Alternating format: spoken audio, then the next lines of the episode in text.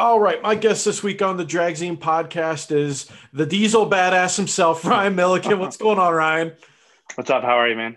Doing good, man. Doing good. Uh, thanks for uh, thanks for coming on the show. I'll be uh, coming down your way here in the next week or so for the U.S. Street Nationals to get some of that stuff you guys sell in Florida called Sunshine. Yeah, it's uh, it's uh, fortunately or unfortunately for us, we've had about uh about three weeks of our winter just came and went, and um, sunshine's back out, so we're good to go. You're just in time. Perfect. And I always find Florida winter versus regular world winter is entertaining to say the least. Yeah, well, winter to us is you know basically anytime below about seventy degrees, we get out our big parkas and and our snowshoes, and I'm just kidding, but uh, but yeah, we're uh we're looking forward to um, the U.S. Street Nights. I'll be down there as well. Um, I don't have anything to drive, but uh, I promised a few folks that I'd be there, so I'll be there. You don't have anything to drive yet, notwithstanding that someone leaves a car unattended long enough that you will not jump in it and try to drive it. Exactly. I put out a thing on Facebook. Um, I didn't know that the way John Sears did points was that he did the best best uh, seven races in X275. I thought it was like a you know, go to every race, get points, and it's all know, all cumulative. So I put a thing out on Facebook a few days ago about um, if anybody would let me borrow a ride. Now I know that's a tall order, but if you don't ask, you you know you, you're gonna you're gonna what does that saying go? You're gonna uh, you're gonna miss 100 percent of what you don't swing at, right? Well, um, now surprisingly enough, I had a few people come out and say like, I'm not saying yes, I'm not saying no, but if I get it ready and I can get it down there, like maybe. Um, and then John hit me up. He's like, "Hey, stupid, um, it's it's the best of seven races. You don't have to make every single race." And uh, but so, anyways, I'm not I'm not so hard pressed to try to find a ride for the race now. I saw that post online. I'm like, oh, this is going to get interesting in a hurry because there's a lot to say there that someone, either Ryan or the person volunteering the vehicle, might be biting off more than they can chew. Exactly, exactly. And then, uh, you know, I was some some things just went through my head. I was I was thinking to myself, you know, like what if I get in a nitrous car? I mean, I use nitrous on my car, but I'm so you I'm so used to spooling turbos and all this other stuff. Like, what am I gonna do without a bump button? I don't even know what to do with myself. Yeah, you're gonna be. What do I do with my hands? What's going on here? Yeah. Why is it so loud? yeah. Is it is it supposed to smoke like that? Oh no. you know, kind kind of going off of that is it's always I always use you as an example when I tell people when it comes to pushing rules and what's going on that people thought because I remember I shot your diesel truck originally for an article and you put all that in the Mickey's Nova and everybody thought, oh, that's cute. It's a diesel car in small tire racing. I said, be careful. These guys know what they're doing. They figure it out. They're going to wreck some shop. And well, all we, the at, at, at, we didn't know what we were doing then we just it took us three years to figure it out. I was gonna say, you know, what was it like to kind of push the envelope and this journey to figure it out? And all of a sudden, you you knew what you were doing, and you went from a sideshow attraction to setting records and putting people away. Yeah, well, um, I guess that was kind of my goal the whole time was uh, was to do what what others said we couldn't. Um, and I knew the engine was a capable platform. The rest of the world obviously didn't. Remember all the hate mail and and just hate that I got on social media, like, oh, that that you know mother effer is putting putting a uh, a Cummins in that beautiful Chevy too, and this and that, and just just people just mad about it. And uh, you know, then I showed up and there's that video of me doing the 514 with a parachute out, and everybody wanted to know like you went 514 at what mile per hour, dragging the parachute the whole time, which was faster than some cars were going out there not dragging a parachute. And um, so that kind of you know I, I, don't know if that if that just opened people's eyes a little bit or if that was our first glimpse into okay maybe that car does make some power and then um, you know we came out uh, nmca we were still trapping 148 149 it was as fast as we could go. Made some changes to the car. Found ourselves in the mid 150s um, made some more changes to the car. Bigger injectors. Found ourselves going 162 163 and uh, it was about that time when we started clicking up into the 160 mile an hour zone and the car was still coming to the track, still making passes. I think people really started to take it seriously. And um, go ahead. Oh, I was gonna say, yeah, like you said, that that parachute dragon pass and watching that go on, it's like, man, they're they are just that one half step away from unlocking what they need to turning this car into an animal. Yeah. Yep. Yeah. We uh we learned a lot in very rapid fashion. And unlike, you know, somebody throwing a small block and a fox body or, you know, any other combo that's been done two dozen times, I had nothing to reference. I had nobody to ask, you know, hey, when when the car's doing this or what suspension setting should I work with or, you know, how do I set the weight bias or, you know, so I kind of went off what everybody else did and put my own little twist onto it and uh, more or less had to figure it out the hard way as to what what worked and what didn't. that's why it took us three years to get to go fast. Well, what's crazy is that you think about that that drive line is typically in a truck that weighs what how much in diesel drag racing? You know, what hmm. four thousand plus? Yeah, the the engine the engine that I started with in a car would be pretty pretty similar to what we run on like a pro street truck, um, which is that that black truck you took uh you did the photo shoot with. That thing was forty five hundred pounds, so um, we were we were making them live in the 18, 17 to eighteen hundred horsepower range, um, and there really wasn't much purpose to make any more power in the pro street stuff because we couldn't keep a transmission alive behind it. So any more power was just irrelevant. It it took us putting that power plant in that car and the car just absorbing all the power and taking everything we could throw at it to the point where when it took us the the, the very last year I ran the car 19 um, we were at lights out. Uh, I had John Mellon from uh, Menscer suspension in the camp. We were looking at data logs. The car was running um, 440 446 and I was trying to figure out where to make it go faster at. I'm staring at data logs I, I didn't know what else to do. And and uh, Mellon looked at me and he said the car wants more power. And I, I looked at him and I've been running the same fuel quantity for three years, just just manipulating suspension and shift points and lockup and all that other stuff. And I remember looking at him and I said, I've been waiting three years for someone to tell me that it wants more power. So that that was uh we went 45. Oh, we I'm sorry. That was at uh at lights out. We we kept it at like a 445. It was at sweet 16 that happened. So we went like 45 off the trailer. Um, he said it wants more power. So I put more power in it. It went 442. He came back and looked at the data log and he said a lot more power. And I was like, okay, big change. Make a big change. Got it. So we made a big change in, in one pass. We picked up a whole tenth from 42 to 32. That's insane and, in small tire racing. And and picked up uh, four and a half miles an hour. And uh, if you go back and watch the Sweet 16 uh, video, the highlight video. Um, it's on YouTube. I don't remember what it's called, but you see John's face, John Sears standing on the start line, like his jaw just dropped.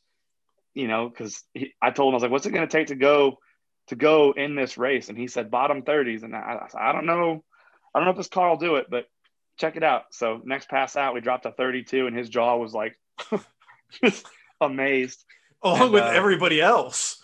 Yeah, including myself, because in South Georgia you can see the scoreboards when you when you go through the stripe, you know, it, I mean, most normal people are probably looking at where they're going, but I'm going through the stripe looking at the scoreboards, you know.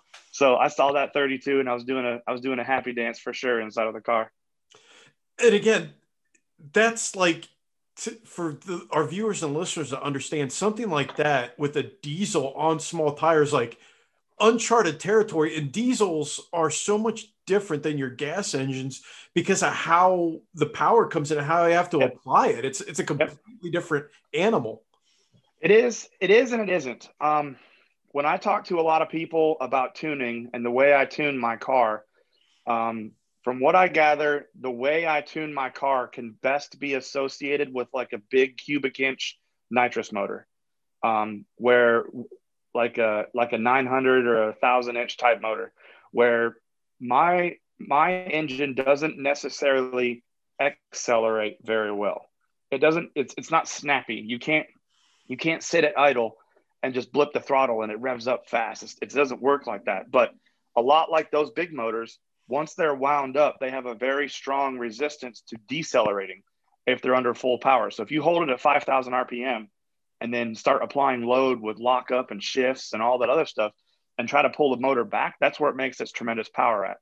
Where, um, you know, so just like the big cubic inch nitrous motors, they don't want to spin RPM. They don't want to. They want to. They want to get to where they're happy at, and you just apply load, shift, shift, lock. You know, um, very similar concept to that. So that's um that and the the the tall gearing that we run, um, and the torque that we do make which um, although we try to stay out of the torque because it's really hard on parts. Uh, so we try to we try to spin the motor a little higher on the RPM side than than most might think we do.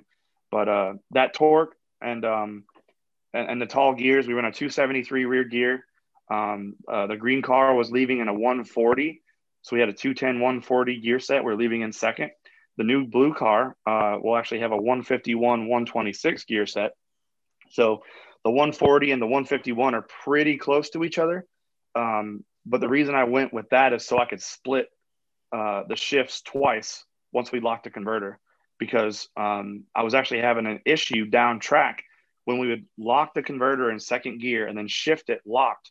That drop from 140 to direct was like a 1300 RPM drop, Whoa. and it was really it was and yeah it was and it was just a straight down drop on RPM graph. So that was really hard to hold the tire. So knocking the tire off at like 115 or 120 at 400 feet is sketchy. so yeah, the, the new gear set will, will the new gear set will split that twice. So it'll be like a 700 and a 900 RPM drop instead.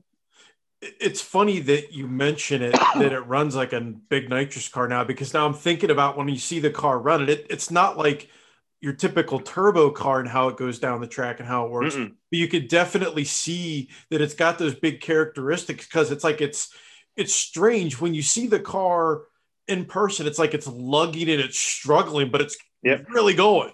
Yeah, it's uh yeah, and if you listen to the videos too, it doesn't sound anything like the rest of the turbo cars. You know, I'm not running 8,500, 9,000 RPM like some of these guys are. I've got about 5,500 to work with, and that's it. So it doesn't sound like we're going that fast, but the time slips say otherwise. So works out works yeah. out pretty well. You know, as far as building something like this, you know, what's what goes into making it competitive?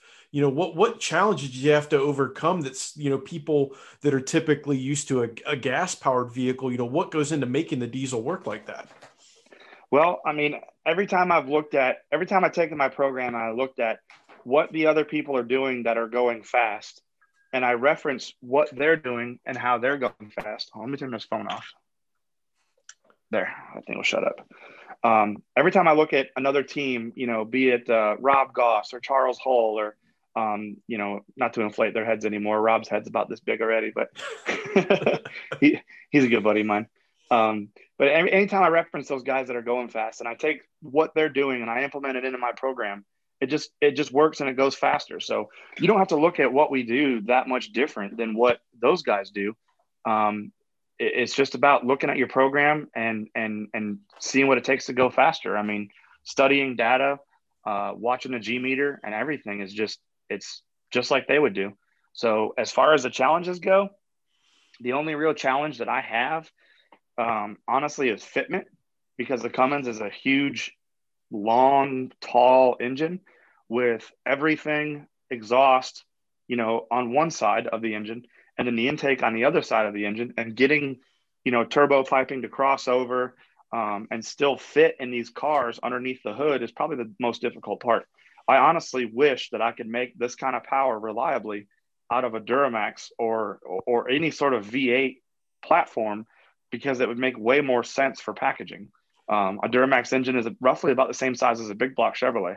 So with you know exhaust on the traditional side of the engine with the intake on the inside of the V like a normal V8 setup would be, but you know our inline six honestly and the packaging problems that comes with it is probably our biggest that that all by itself is our biggest challenge. Everything else is easy after that. That was one of the things I was going to ask you was, you know, with that big old hunk of American iron up front and everything else, you know, what, what's that do for your weight bias? How, how, how do you guys deal with that fun? Well, the green car, um, when we had the billet block and head in it, was about 56 and a half to 57% on the nose. Believe it or not, it wasn't that bad. Um, when we first switched from the um, iron block to the billet block, I had a hard time doing wheelies. The picture of my car out there with, you know, way up in the air, I slammed it down in the oil pan. Uh, that pass was actually the very first pass that I went um, or down the track with Menscers on the car. Uh, I had another brand of shock before that. I could not get off the start line, or if I did get off the start line, I'd roll out 20 feet and knock the tire off, and I was stuck in this this middle spot where I couldn't couldn't get the car happy. So um, uh, we put the Menscers on it and did a huge wheelie Um, literally made a few changes to the settings and moved some stuff around. And next pass out was personal best. So this new the new car uh, is going to be not billet block and head. It's going to be cast iron uh, block and head, but the whole car is light. So I'm hoping the weight bias comes out around that 57 to 58 mark, um, which works out in our favor, which is where we want to be on a radial tire setup. If we were if we were trying to no prep or even make the car work on slicks, the weight bias is all the way wrong. But because we are on a radial, it works out pretty well. Yeah, you know, that's a great segue right there. Let's talk about the new car. You know, tell our listeners what you're building. It's still another Nova, but it's a little bit different. You know, what do you what do you got going on? Uh, this one's a lot different. Um, it is a it is a leaf spring car. It is a Nova. It does have a Cummins in it. That's about where the differences end right there. Um, the old car was a very beautiful car. It was, um, I believe, the first car that Mickey Tessner at Mickey's Chassis Works Chassis Works ever built. Um, so just like anything, when you when you do something like that for a living, when you compare your first one to your 30th or 40th one, you know, the there's differences and it obviously gets a lot better. So now for being his first car, that that car was wonderful. It was beautiful. It did it did everything it needed to do. The craftsmanship and everything on it was gorgeous. Um, but it had a lot of street car kind of tendencies built into it. And what I mean by that is like, uh, for instance, the trunk. The trunk still folded up and down, right? Instead of having a pin on trunk lid. Um, the the car itself, um, the car itself, like the the body, never came off of the chassis in that green car, if I if I remember right. It, um, it, it never it never did. It was just the, all the bars and everything were built inside of it, and um, you know the car had some dynamat, uh, the sound deadening stuff, part of that street car stuff going on with it. Had you know the steel fenders. It just it was it, it was street car turned race car, right? And then it was big block turned Cummins, and it, kind of a product of evolution. I basically got to a point with a green car where I decided that if I wanted to go any faster with that green car, I really needed some chassis updates. Um, I would have loved to get into something that was longer, lower, um, lighter, little less uh, street car tendency and more race car stuff going on. So now that when I sold that green car, it wasn't for sale. It was one of those things where somebody asked me, you know, what would it take for me to own this car? And I told them the number and, uh, you know, like, oh, well, you'll never sell it for that. And I'm like, okay, well, it, it wasn't for sale. So I guess I'm I'm okay with that.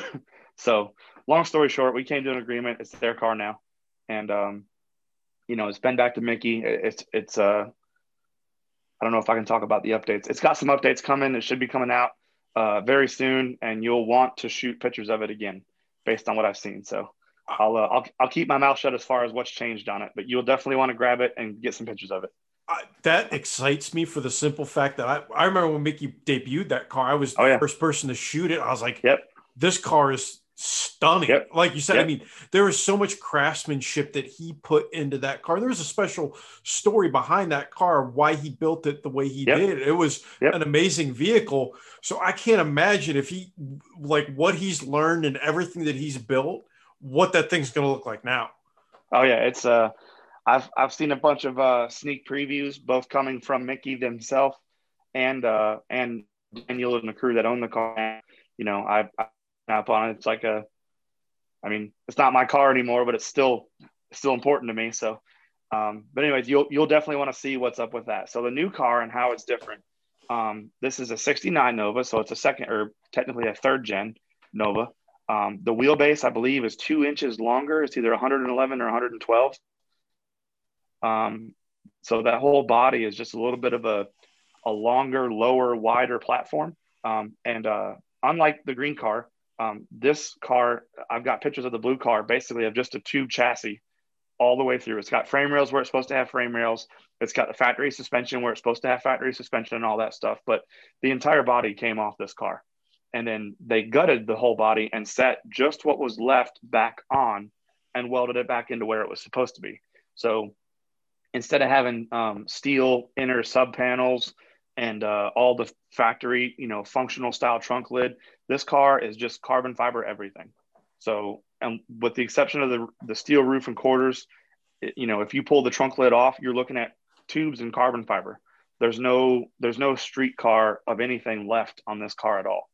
Um, the leaf spring setup is uh, that Tin Soldiers setup that has all the all the different adjustment points. So yes, it's leaf spring, but I have just as much adjustment points as you know some of these four link guys going on. And uh, the um, let's see what else about it. So it's going to be a lot lighter. It's uh it's, it's a lot more race car and less street car. Um, I've got a special place in my heart for those 68 to 72 um, Novas. What's his name? Um, Kenny Hubbard, that orange car. That car's stunning. Oh, Argu- arguably, I would say top five most beautiful radial tire cars that is out there in, in any class. It's so pretty. I just, I love, I love how close, how low it is to the ground. I love how the body line just flows and that big, big, huge wing back there. It just, it just looks, it just looks fast sitting still. So, I, uh, not not to make all Hubbard's head any bigger than it already is, but I sent him a message a while back. I'm like, hey, you're about you're gonna have a blue twin here pretty soon. So nice. That car sits so low. I don't think he could fit a deck of cards between the the, no. the bottom of it and the ground.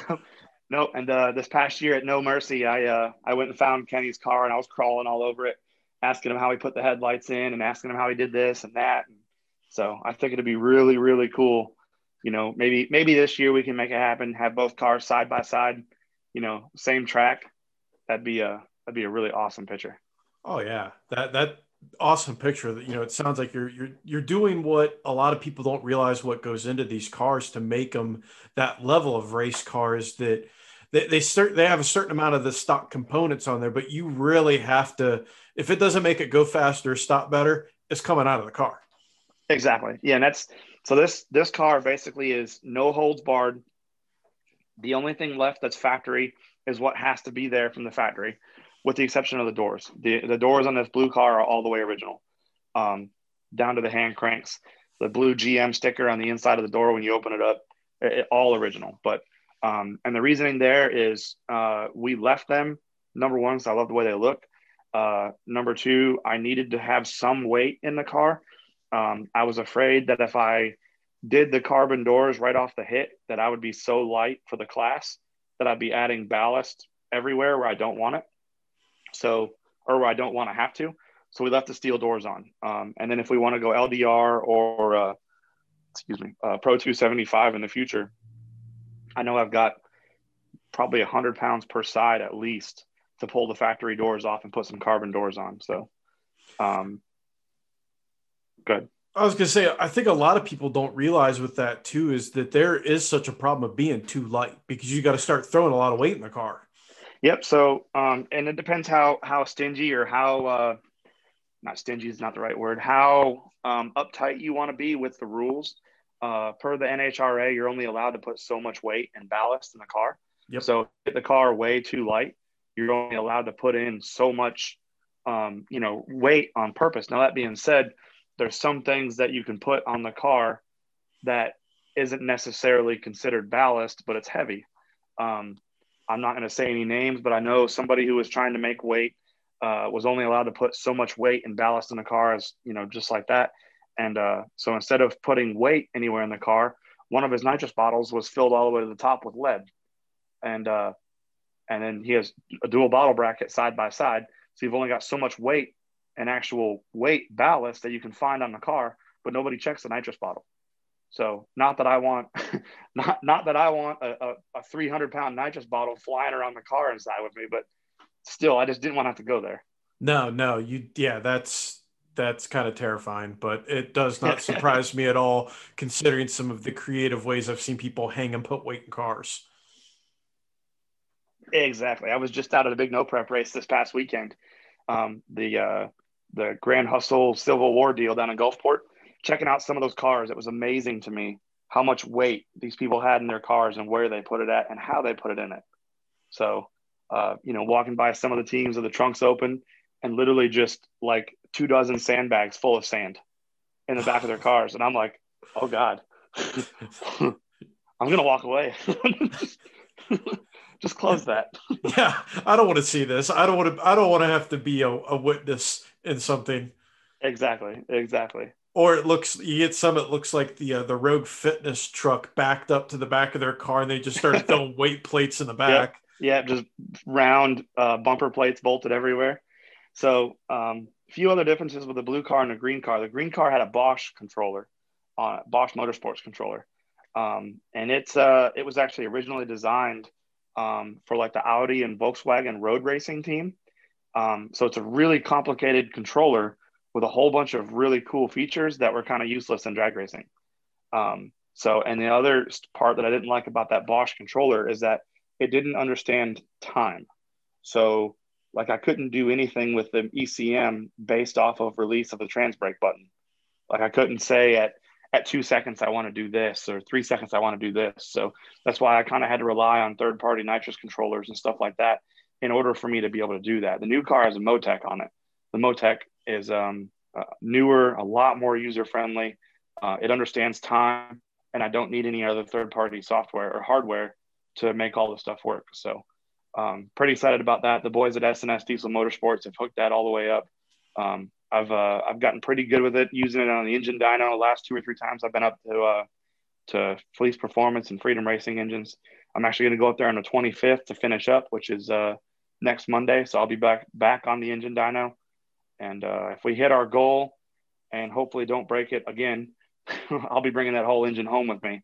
Um, engine home, uh, harness home, and uh, I'm waiting on my my uh, turn at paint right now. But as soon as as soon as I get the car back from paint, I'm hoping that the uh, you know the engine and all that stuff would be sitting right there on the pallet. And pending any major issues, I don't see why I shouldn't be at lights out with the car. Nice. So fingers crossed. Now that that brings up another question I wanted to kind of run past you. know, do you enjoy building and tuning cars that win, or do you actually like winning more behind the wheel as a driver? Because you you know you guys shop, you guys build a lot of stuff, and then you do a lot of tuning. You know, which excites you more? Which which is your which more is your bag? Um, driving is fun, and I feel like ultimately every member of the team needs to drive something you know, whether it's the blue car or whether it's something that they own or something, just so they understand the concept of racing. But I would say I probably get more enjoyment out of standing behind the car and watching and and being a tuner and seeing the changes that we make you know make the difference. So now i do like driving a lot and we've uh we've got two x2 two other x275 cars um, underneath kind of our wing here at the shop. Um, one of them is that ranger johnny montesino's ranger. Have you seen that one Yes. So that thing, um, as beautiful as it was, the way it looked, it was way too long. The engine was way too far away from the tire. Just a lot of stuff didn't make sense. So next time you see that, you're going to be, you probably won't even think it's the same truck, but it will be. Um, it's no longer an extended cab and it's no longer a long bed.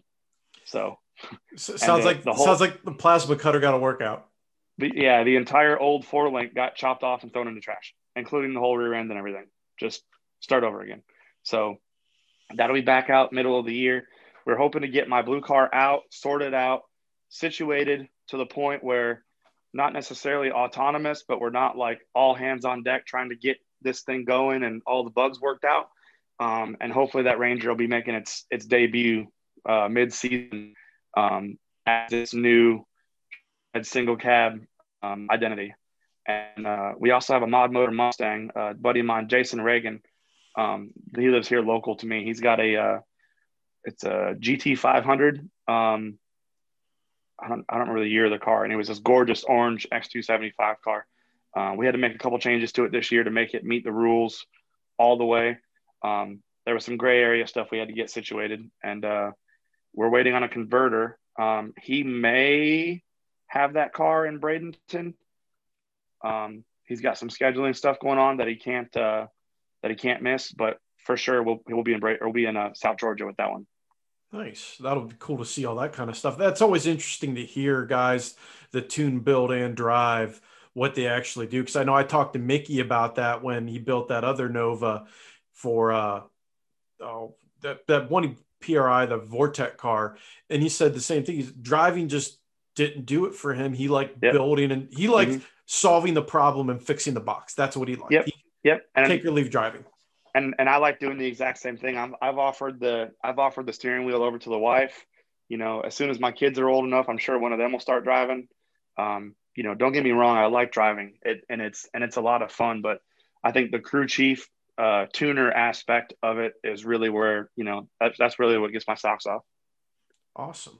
Well, before we transition into our next portion of the show, we've got something new here. You could be the first guest that's, that's on board for this. We've got one of our sponsors on board, Airflow Research, the original CNC ported cylinder head company from the street enthusiast to the hardcore racer. AFR has designed a cylinder head for your application with one goal in mind to just go fast. Speaking of going fast, we'll transition into a what the hell made you decide to get involved with being an owner of a drag strip? Uh, shoot, um, insanity, I guess. Yeah, yeah. I don't. Um, here's what happened: is our local drag strip, Emerald Coast Dragway, shut down in 2011. Um, and what's crazy is I can actually remember like where I was at, what I was driving, and what I was doing when I got the message actually on MySpace that doesn't exist anymore. RIP, right? Oh, wow. um, that that Emerald Coast Dragway was you know ceasing operations, and it was it was a tough blow because I had just gotten I just gotten a purpose built race car, that race truck, um, and I had just started putting some money into it because I wanted to start drag racing for real, not just messing around with my daily driver kind of stuff. So now all of a sudden the racetrack's closed. What the hell am I going to do?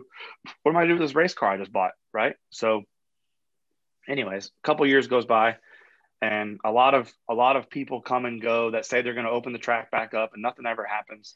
And it was um it sucked. It was like the dark ages right? No racetrack. It sucks. We have racetracks other racetracks but i don't want to drive two and a half hours if i don't have to when there's one 35 minutes up the street.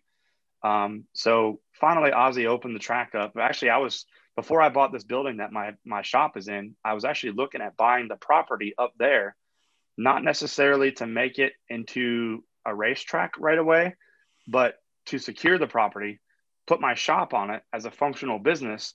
And then as time and funds allowed, slowly get the racetrack resituated, surfaced, whatever needs to happen so I could open it back up. Um, because as you can probably imagine, racetrack business is a is a cash only kind of business. You get, you don't you don't walk into a bank and ask to borrow money to open up a racetrack. They literally laugh you right out the front door. and say don't come back you know um, and i got word that ozzy had put an offer in on the track and i backed off i was like okay you you you do south georgia and orlando like if you're if you're going to come in and do something emerald coast please do it and he came in and and opened it up and did a you know did a bunch of work put beautiful lights up redid the surface did a bunch of really nice stuff to it and um and uh they were running it for a while and he uh he hit me up mm, it was at no mercy 2016, I think, or 2017 maybe. And uh, anyways, he hit me up and he was like, "Hey, I need you to take over uh, Emerald Coast Dragway," you know, because he opened it all up, but he didn't really have a real good um, management type team in place. It was just, you know, an old buddy of his, and um, and the track just wasn't doing so good. Um, so he said, uh, "I need I need you to take over Emerald Coast Dragway," and I said, "I need uh, I need that like I need a hole in my head. So no thanks. And um, there was some stuff going on with my business here that uh, thankfully is behind us, but um, I wasn't sure, you know, if I was going to keep doing the diesel shop stuff or what I was going to do. And this opportunity was here. And, uh, you know, he painted the picture of how we were going to make all this money. And, you know, of course, so we didn't. Uh, first, first year was really hard. Second year was really, really hard. Um, and then honestly, this COVID stuff came along in our third year, and I, based on initial, um, just thoughts when this COVID stuff hit, I thought that Emerald Coast Dragway was just going to go down the toilet. I mean, there's no way. At one point in time, uh, last April, I almost got arrested by the county sheriff up there uh, when they had all that no more than 10 people at a time bull crap going on. And, um, and then lo and behold, the private testing and and all the stuff we did during all the COVID stuff is honestly turned turned it around for us to to where last year was our best year in business so far at Emerald Coast Dragway. Um, I, this is my last full year uh, I have. This is my fourth year. I'm into the track right now, and uh, May or I'm sorry, uh, November of 2022, it's time to hand it over to somebody else. So I did my fun, had my had my had my share of fun out there, but um, it's time for somebody else to do it. Um, if uh, I said it a million times, if I didn't have my shop here as my primary source of income and something that's not easy to sell at all, because if I leave this business, like Hardway is just a building, like without me, right? So, um, but anyway, so it, if somebody were to come along and write me a check for this building and all the crap I have in it and all that stuff, and I could write a check for Emerald Coast Dragway and just have it paid for free and clear, it'd be a really cool gig. But to do it as a side business where I've got to make enough money to cover a note every month, it's it's hard. It's way too hard with all the volatile stuff going on in the whole world with, with rain, with all the uncontrollable stuff, you know, you might make 20 grand in one weekend and then you can't open for six weeks. So it's it's just way too volatile to to not be paid for, you know. I think a lot of people don't realize like it's not a simple fact that you own a drag strip and you just throw open the gates and magic happens. No. There's so much oh my god that goes yeah. into every event. And I've I've helped out with track rentals and small events and stuff like that. And it just it's mind blowing. It really, really is. Oh yeah, and then when you're open every weekend, you know, to reset the facility. I mean, I've got guys at the track right now working, picking up trash, you know, um, emptying emptying this, cleaning the bathrooms, and I, I I like to associate it a lot like um, like farming. You know, farming is one of those things where you think that from the outside looking in, it looks like you just stare at the corn and watch it grow, but your average person has no idea how much work no. is involved ahead of time before that before those seeds hit the ground and and after you pick the corn and and you know this the equipment that breaks all the time and and the you know just setting up a race all by itself is a tremendous amount of work and extremely stressful so then multiply that by every single weekend and like i said i, I think i'm insane for, for taking over the racetrack and uh hopefully I get uh, some poor soul to come along and let me talk them into taking it from me in the next year or so. Because the more, the, the, the longer we have for turnover time, the better it is for the person coming in and for the health of the racetrack. So if it comes to the point where my lease runs all the way out and I hand the keys back over and get my stuff out of there and then I don't know what happens. I mean, all that momentum and all that work and all that, you know, the busy schedule and it just goes for nil. And I, I don't want that to happen. So I really hope between myself and Ozzy and, and our local, our local racetrack uh, friends and family that, um, you know, in the next year and a half or so, I can find somebody to take it from me. You know, kind of off of that, you know, what's something you've learned running a drag strip that might surprise racers or fans that's uh, pretty important that they don't really think about? Um, number one is uh, there is not nearly the money whatsoever that everybody thinks in in having a racetrack. People people see a pro mod show, right? And uh, they come out to the pro mod show, and I might have six, eight, nine hundred people in the gate, which at Emerald Coast Dragways, pretty that's a pretty busy event because we don't have a lot of space. So six or eight hundred people packed in, right? So and then they don't factor in the fact that the pro mods don't pay for a tech card.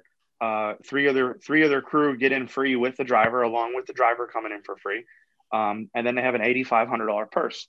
So do all the math, all said and done, and on my average pro mod show, I'm happy to leave with thirty five hundred, four thousand dollars, all said and done for the whole weekend and that's all fun and well and it sounds like oh he's putting four grand in a bank account but after paying the lease paying for the lights paying for insurance paying for the glue paying for all everything that it takes for that to happen it cost me like 35 like 35 or 3600 dollars a week for the track to just sit there. So if we're not running if we're not operating or if we get rained out you know um i don't know i guess that's i had an argument with a guy he wanted me to change the price of test and tune, right? Because it was too expensive for him to come out to test and tune on his fixed income. And I said, okay, well, what do you think it should be? And he said, well, when uh, when Chip Kuser opened the track, it was ten dollars to to get in and five dollars for a tech card. And I said, Chip Kuser opened the track in 1997 or 1998.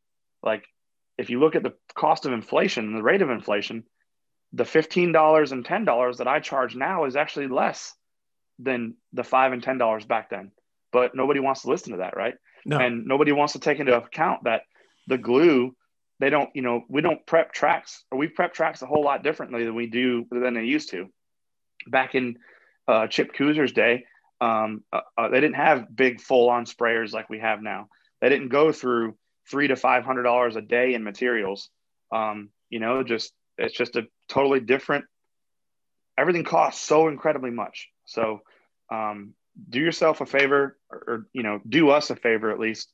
Next time you go to a racetrack, go find the track operator. Don't don't gripe at them. Don't don't yell at him about you know oh the fence is laying down or the radio station doesn't work shake his hand and tell him thank you because that guy's not out there making millions on your behalf. It's the other way around. He's probably spent money so you could come out there and race that day. So Oh, I totally agree. You know, anytime I go to an event as a media person, I always make sure I find who's where, thank them, that whole deal. And as a racer, I don't I I honestly don't think I have ever complained to track staff ever about anything or as a crew guy. No matter how bad something's been, never complain. I've seen guys flip out about the smallest things, and it's like, it, is, you know, is it really worth it? What are you gaining out of that? You know, besides making yep. someone else's life miserable. Yeah, if you're not if you're not part of the solution, then you're part of the problem. Exactly. So, ch- chances are we know that the light at, in the bathroom doesn't work, or chances are we know that the radio station antenna only broadcasts, you know, so far out, or or whatever it is. And for whatever reason, we haven't been able to fix it yet. But griping at us about it, you know, it just doesn't fix anything. So um, either be a part of the pro- or be a part of the solution, or you're a part of the problem. Well, I um, think, and I try to tell a, a lot of people here, our local people, is that yes, I'm the I'm the guy running the racetrack. I'm the one responsible for the bills, but this is our racetrack. So if you see something you want to change or something you want to do, then let's have a chat about it. But let's do it. You know, if you if you think that the pothole in the staging lanes is so bad that it needs to get fixed, then go get some asphalt. You know, be a part of the track. Be help. You know, pick up that instead of whining about the oil downs. We didn't make that car oil down. Instead of whining about the oil down, shut up and grab a mop. Come help us. You know, it's just that's a it's a it's a stressful.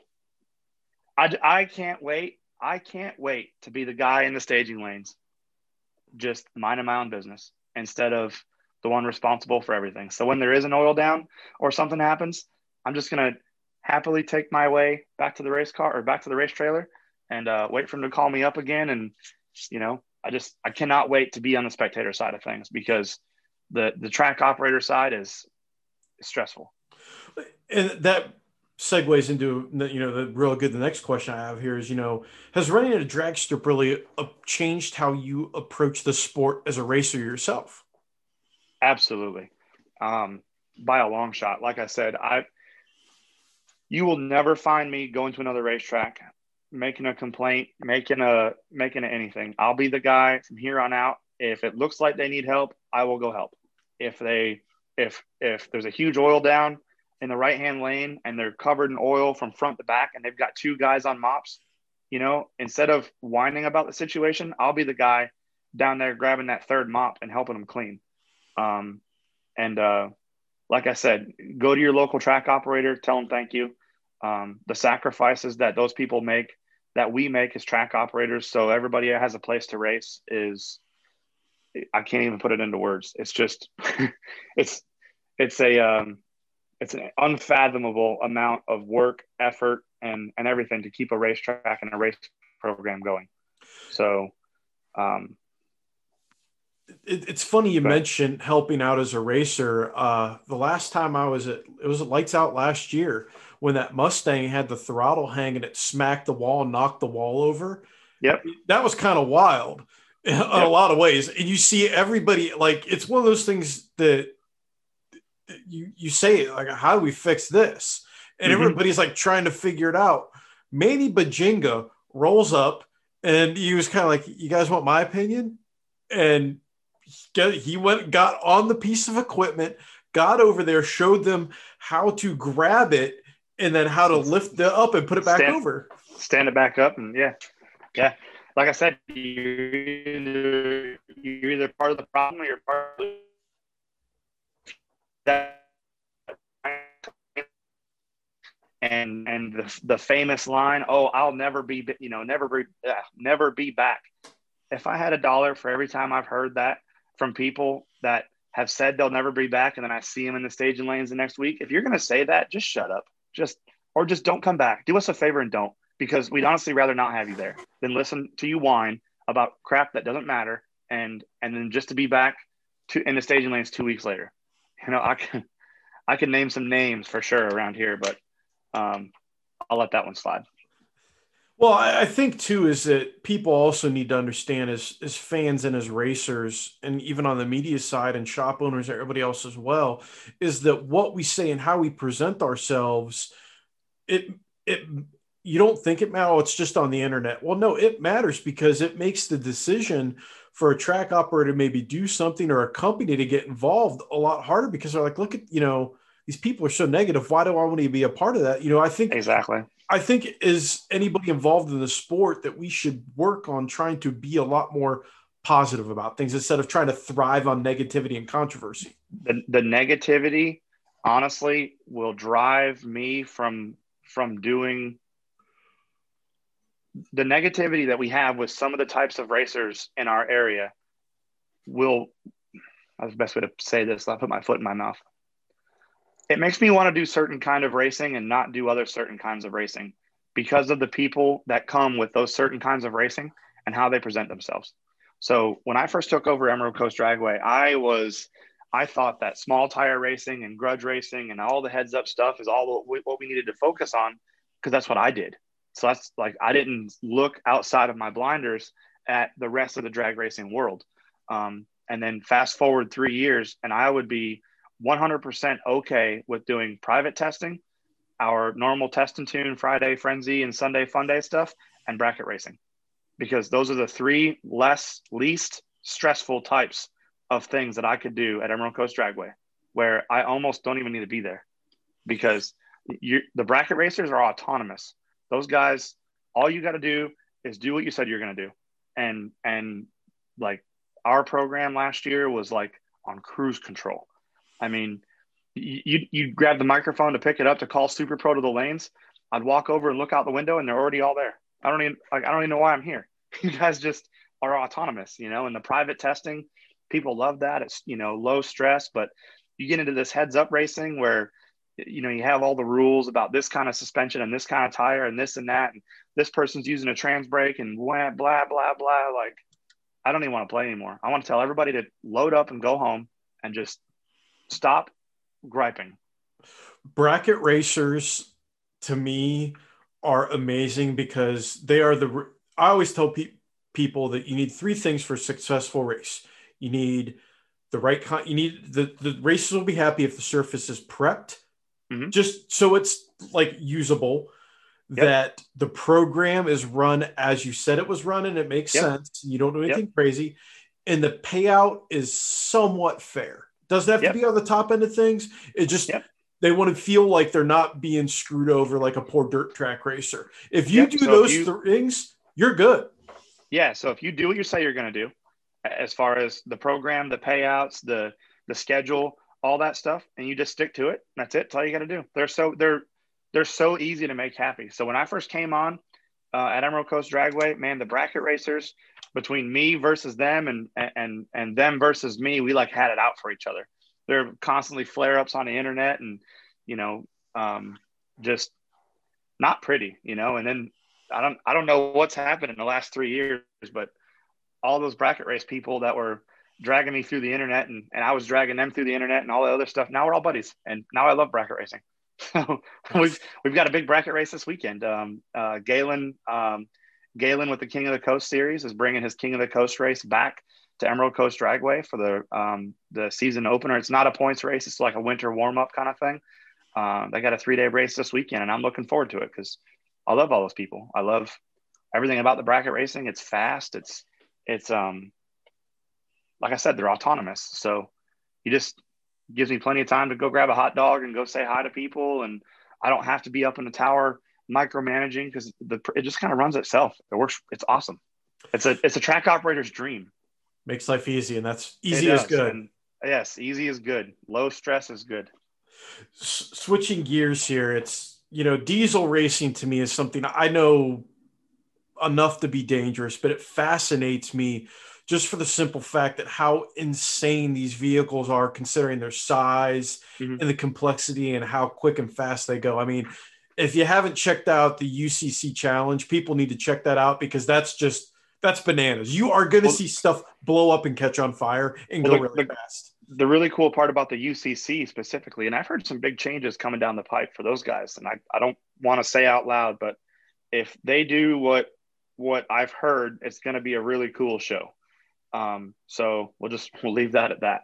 But uh, the cool part about the UCC stuff is it's one vehicle that drag races, sled pulls, and so it's not like a purpose built drag car. No, it's not a purpose built. It's a it's a one size fits all, one shoe does it all kind of thing, and uh, it's really cool because of that. So you get some got you know some vehicles lean a little better to being better at sled pulling, eh, where they suffer on the drag strip, and you get some vehicles that are you know, dominate the drag strip, but that same vehicle that dominates the drag strip when you hook it to a sled doesn't do so hot, you know, and then uh, the dyno is a whole different deal all by itself. So, and it's a it's a combined points deal that's really cool. So it's a it's a weekend of a lot of carnage and a lot of really cool stuff. Dude, D- diesel dyno pulls terrify me. Like oh, yeah. I, I oh, sit yeah. there, it's like it's like a a big power one it's like a suspenseful horror movie where it's like is some you know you're on the edge of the seat you, you see yep. it to the very edge is it going to live is it going to die what's going to happen oh yeah there's a couple videos floating the internet of uh of what happens when they don't live no and uh, they're ve- they're very entertaining big fireballs parts everywhere big mess well um, F- FirePunk's just up the road from me and they had that one in the dyno cell a couple yep. years ago that scalped itself exactly we've uh and then uh sean baca out at Industrial just did that again. That same setup. Um, uh, it's like about a year ago, six eight months ago maybe, um, where the whole top of the engine blew right off. Uh, we had my blue car, the engine for the blue car on the dyno, and we noticed a split on the block uh, long ways. Um, and it was probably harmless. Honestly, probably would have ran forever at the power level that we needed it to make, just like that. But based on how these things come apart, when they do come apart, where they blow the whole top end off, and that little stress fracture was right there, we scrapped the whole block and uh, and just put a new one together, just just because of that. Oh, it's you know pulling tractors. I've seen pulling tractors basically like it just looks like someone stuffed some C4 inside the center of the engine, and like the crank will still be turning with pistons attached but yep. you know the the insides are on the outsides and there's a lot of people scratching their heads with fire extinguishers yep yep exactly it makes a huge mess i mean they you know we have catastrophic failures too just like i mean the the gas cars top fuel i mean i've seen some catastrophic failures you know of the same sort it's just a matter of uh you know trying to contain and harness that much energy and the way we're trying to do it sometimes sometimes you sometimes you lose you yeah. make a huge mess so sometimes you didn't carry the one on the fueling table and bad stuff happens. Yeah, kaboom. And you know the reason why I was kind of going into that is you know all this insanity, what's going on, the power levels. Where do you see the future of diesel racing going? You know, or are we going to continue to see growth? You know, what what do you think is going to happen? Well, the diesel industry itself right now is kind of under under siege per se um, from some of the uh, government agencies that don't like our smoke blowing and you know all that stuff so as far as the like the diesel performance industry like racing goes um i think we're kind of at a i don't want to say a pause but we're kind of um it's like we're holding fast waiting to see you know if they're going to leave us alone or if we can keep playing or whatever but and that stuff aside in regards to just the diesel performance as far as like the the technology and stuff like that I mean, 32, 3,300 horsepower right now on a common rail is not, it's, I mean, it's a big deal. It's a lot of numbers, right? Um, but and and and I want to be able to say that our platforms can keep up with, you know, the radial versus the world type engines, and I think we're really really close. Um, but that like that five thousand horsepower number that we see Mark Micke and them doing with the radial versus the world stuff is scary number. I don't know. I think we have the technology. I think we have the hard parts. It's just a matter of somebody making it happen and making it, you know, making it live. So an X275, I need to make about 2,200. Um, green car with as heavy as it was was making upwards of 25 26 um, i don't want to have to make that much horsepower to try to go as fast as we were going which is why i'm trying to go so much lighter with this other car um, you know the FirePunk boys i believe they went i believe they made 3200 and change on that uh the motor they called the they called the executioner the all billet one in their pro mod truck um 32 3300 horsepower still lives so, but 32, 3,300 is still pretty far away from 5,000. Yeah, there's so, a couple, couple numbers there. Couple numbers. It yeah, it's like a, yeah, you know, whatever.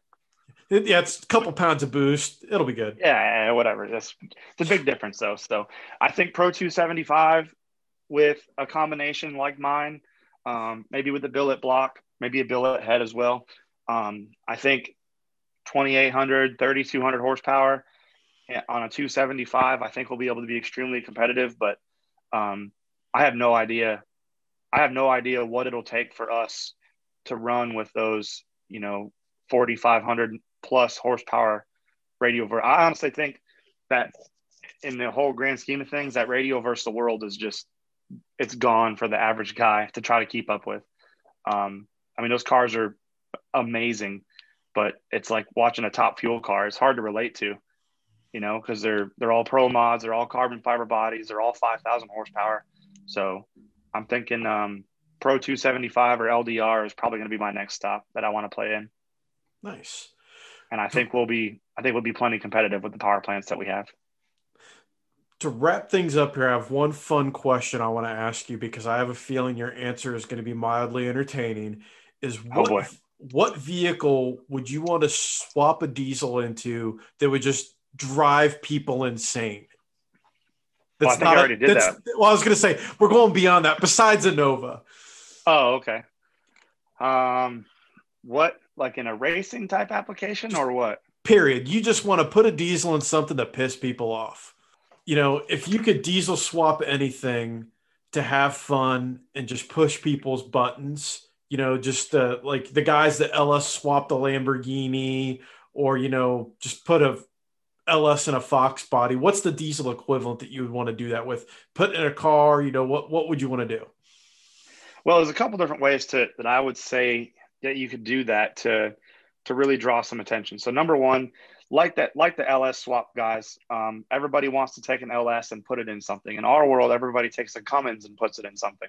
So if I was just going to go out there to try to ruffle some feathers, I would probably take the six liter Power Stroke that everybody takes out and I would take that and put it in something. Put it in a, put it in place of I don't know, anything, whatever, wherever it'll fit.